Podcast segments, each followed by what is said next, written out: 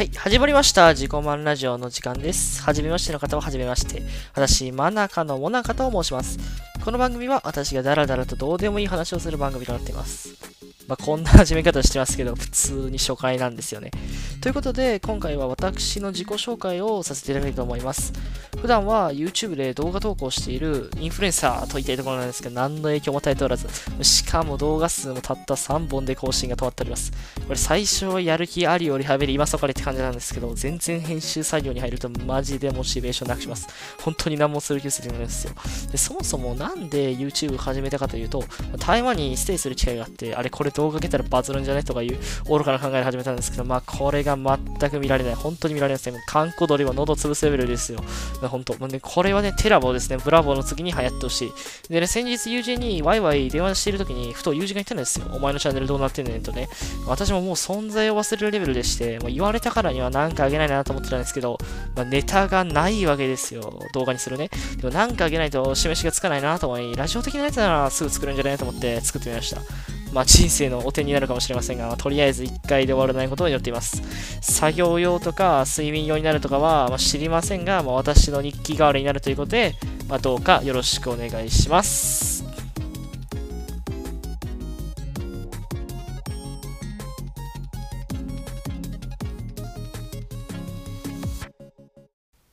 今回のメニュー、ヤフー知恵袋の話。台湾って何なん？大阪出身ですと言った時のリアクション。はい、まず Yahoo 知恵袋についての話なんですけど、皆さん Yahoo 知恵袋ってご存知でしょうか？あれ本当ね、便利でね、もう本の名前がわからない時に私よく使うんですよね、やっぱり。そのでね、本当にあの知ってる方がいて、キーワードだけで本の名前を教えてくださるんで、いや、本当便利だなぁと思いながら、で、その Yahoo 知恵袋を私、あの、ある日ね、ゲームとしてプレイしようと思ったんですよね。ある日本当に暇で、もう、何もすることないやと思って、ちょもう Yahoo でネットさしてたんですよね。はい。私、Google で Yahoo 派なんで、で、そこでもう Yahoo 知恵袋を発見したわけですよ、初めて。で、もうずらーっと見ていったら、あれこの答えるっていう、これ暇つぶしになるんじゃねって思って、これもういけるやんみたいな。やっちゃおうと思って。だからどうせやるんだったら、そのカテゴリーマスター狙おうと思って、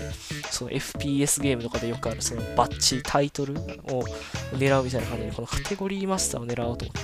て、で、そのカテゴリーマスターって枠がたくさんあって、その専門的なやつが多いんですよね、そのあのピンポイントなの。例えばあの耳の穴の中のね、カテゴリーマスターとか、中国語みたいな。マジでピンポイントで、で、どれが一番その質問数が多くて、その効率よくそれ狙っていけるかなと思って、分析したんですよね。分析って言える分析じゃないですけど、それで、ね、あの総合ランキングっていうのがありまして、やっぱり総合ランキングの上位を占めてるのって、大抵恋愛系の質問なんですよね。だから、その恋愛系の質問を片っ端から答えていったら、これカテゴリーマスター取れるんじゃないと思って、これでは早速答えていくわけですよ。でもね、やっぱりね、あの、年を重ねることにね、もうどんどんね、複雑化していくんですよね。もうこれも鬱陶しいですよね。やっぱりもう幼稚園生ぐらいの素直な心を持つってね、まあ日々ね、重要だとね、私最近認識してるところなんですけど、まあね、やっぱりね、中高生ぐらいがね、多分ね、一番いいんですよ。答えるものとしてね。なんでかっていうとね、あの、たまにね、ヤフー知恵袋小学生とか転がってるんですけどね、もう小学生はね、さすがにね、私もね、答える気にはなれないですよね。なんでかっていうとね、そんなの知るはずもないんですよ。全然知らない世界ということでね。でまだね、中中高生ぐらいだったらね、回答できるんじゃないかとね、思いましてね、まあ、中高生の質問をね、見てね、書いていくわけなんですけど、まあ、ほんとね、どうでもいいやつです。もう、どうでもいい質問ですよ。人から見たらね、本人たちから見たらその大切なんで、やっぱりもう真剣に書くんですけど、ちゃんと読んでね。例えばその、この LINE は脈ありですか脈なしですかとか、とかあのーあれだ、彼氏の不満とかね、やっぱりあのだから皆さんの認識だったら、その、親しい人にそういうのを言ってるイメージだと思うんですけど、なんかね、案外ね、Yahoo 知恵袋使われてるんですよね。それ本当にあの、女子中高生とか男子中高生が知らないですけど、やっぱりね、多分、あ、思っちゃんじゃないですか、あの、噂が広まったら嫌だなってことで。まあ、それにカキカキカキと書いていくわけなんですよね。その、あ、これは脈ありです、脈なしですとかね。医者じゃあるまいんでね、知ったことないんですけどね、っていう、まあ、感じなんですけど、まあ、そもそものそういう意味でもないしっていうのは、ヤフー知恵袋ってね、本当にろくなやつがいないです。マジでもうみんな適当なことしか言いませんよ。なんか、耳の中から水みたいな音がしますって書いてあるんで、なんかね、知らんがな、耳鼻科行けやって、あなたね、あの、その時間がないっていうのは見えてないのと思いながら、時間がないからヤフーチープロで聞いてんだよとか思いながらね、ね、もうね、私、もう本当にやばいっす。ヤフーチープロ本当に。ジャングルですよ、本当に。やっぱりね、あの暇な人たちが集まるんで、暇な人たちばっかりさってたら、やっぱりね、もう適当な意見が多いっすよね。本当に。だからね、本当にね、インターネットの意見も重要だと思うんですよ、やっぱりね、その人に相談、他の人にね、相談できないようなことってね、リアルで。そういうのはね、やっぱりインターネットでね、教えてもらえるからいいと思うんですけど、やっぱりそのプラットフォームは考えるべきですよね。ヤフー知恵袋は多分一番ダメだと思いますね。別に、あの本とかそう、音楽とかはいいと思うんですよ。ただそういうね、あの、そういう恋愛系だとか、その家庭の事情とか、家庭の事情はいいのかなわかんない。その答えたことないからわかんないですけど、その恋愛系はね、もうちょっとね、あのちゃんとした人に聞いた方がいいと思います。あの恋愛だけじゃなくて、あの、マジで大切な話、本当に大切な人はもうちゃんとした人に私は相談した方がいいと思います。台湾って何なんっていう話をしていこうと思うんですけど、その、台湾にステイする機会があったので、ちょっとここは喋っていきたいなと思って、その台湾系 YouTuber として、まあ、全然台湾系 YouTuber じゃないんですけど、まあ、そもそもその台湾どこって話なんですけど、まあ、皆さん知ってる方は知ってると思うんですけど、まあ、やっぱりアジアっていうのは知っていたとしても、まあ、詳しい場所を鮮明にパーンと、ま、イメージできるかどうか別だと思うんで、その台湾ってあれなんですよね、沖縄に本当に近くて、もう台湾の北の方から見たらもう与那国島はもう見えて、これ、ワンチャン泳げん泳いでいけるんじゃないって思うかもしれないですけど、泳いだらね、なんかね、気づいたら船に囲まれてね、本当に帰れなくなっちゃうんでね、そんなことできないんですけど、やっぱいろいろたびたび話題になりますよね、もうニュースとなんか、なんか、いろいろね、果物がどうちゃらこうちゃらとか、本当にね、も日本産の果物がよく見かけますよ。リンゴ、パイナップル、本当に。ね、あ、パイナップル違います、全然。パイナップル日本産じゃなかったんですよね。やっぱりね、来る前とね、来た後じゃね、本当に印象変わりますよね。まあ、これどこの、まあ、国に行ってる人も言うと思うんですけど、やっぱり全然違います。台湾ってよくその観光地として名が上がると思うんですよね。やっぱ一度は行っといた方がいいって美食の街とか言うと思うんですけど、これあくまでちょっと私の意見なんで、まあ、鵜呑みにしないでもらいたいんですけど、その台湾ってそのあんま観光できるスポットがないというか、そう思うんですよね。だから観光地としては、あの、いいかはちょっと疑問なんですけど、やっぱ住みやすいです、本当人が優しい。全然優しいです。なんかもう治安いいみたいな。まちょ日本より治安いいかもしれない。わかんないです。住んでた、日本で住んでたところの、ま治安があれだったからかもしれないんですけど、その、よく、その、ったことある人から話していくと、その、日本語通じるとこあるよとか言うんですけど、それはね、あのね、その、ブラフですよ。その、そんなことないと思ってる方がいいですよ。あのね、日本語マジで通じるので、あれですよ、ディンタイフォンぐらいですよ。ディンタイフォンってあれですあの、日本にもある有名なね、あの、レストランなんですけど、あそこはすごいですよ。本当に日本語が通じる。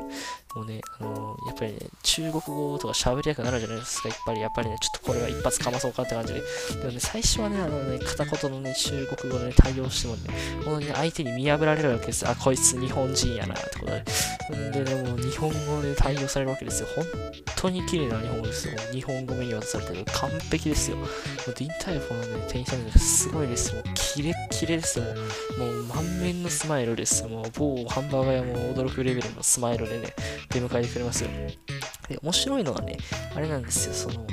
店員さんのランク付けがされてて、1位、2位、3位って。それホストみたいだなって。あんまホストのことについて知らないんで、まあ、何も言えないんですけど、まあね、台湾の面白いところいろいろあるんでね、まあ、また話していけたらなと思います。まあ、これ、まあ、ポッドキャストがあの今後もあるかどうかは知らないんですけど、はい。大阪出身ですと言った時のリアクションについての話。やっぱり、あの私、正確にはその大阪生まれじゃなくて他の地域なんですけど、やっぱり大阪にいた期間が長いんで、大阪出身ですって言っちゃうんですよね。で、そんな時にどんなリアクションされるかっていうと、もう大抵ね、言われるのが、関西弁喋ってみてなんですよね。その関西弁喋ってみてって言われても、いや、この喋ってるのが関西弁なんですよっていう。やっぱりね、あの、イントネーションが違うらしくて、ね、何なんでしょうね。全然違うらしいですよ。なんか、ね、ディズニーシーとか言ってないのにね、なんか違うそうで、もうとりあえず、なんでやねんって言ってみるんですよね。なんか一番それっぽいから。